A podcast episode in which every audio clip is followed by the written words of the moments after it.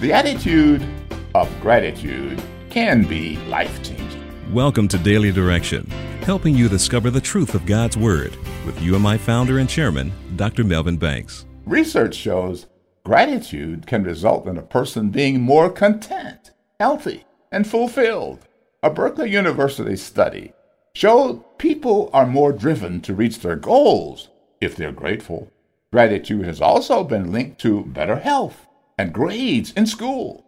Researchers uncovered several ways grateful people improve themselves and their communities. By connecting with others, grateful people feel better about themselves because the focus is not on self, but on how we treat others. Gratitude also causes us to feel indebted toward people who help us. Feeling indebted is one reason the Apostle Paul was so driven to spread the gospel despite being persecuted. He wrote in 1 Corinthians chapter 15, I am the least of all the apostles. In fact, I'm not even worthy to be called an apostle after the way I persecuted God's church. But whatever I am now, it is all because God poured out his special favor on me.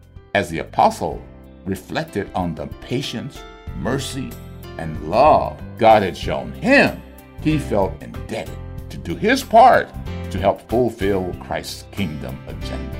Each follower of Christ should have an attitude of gratitude.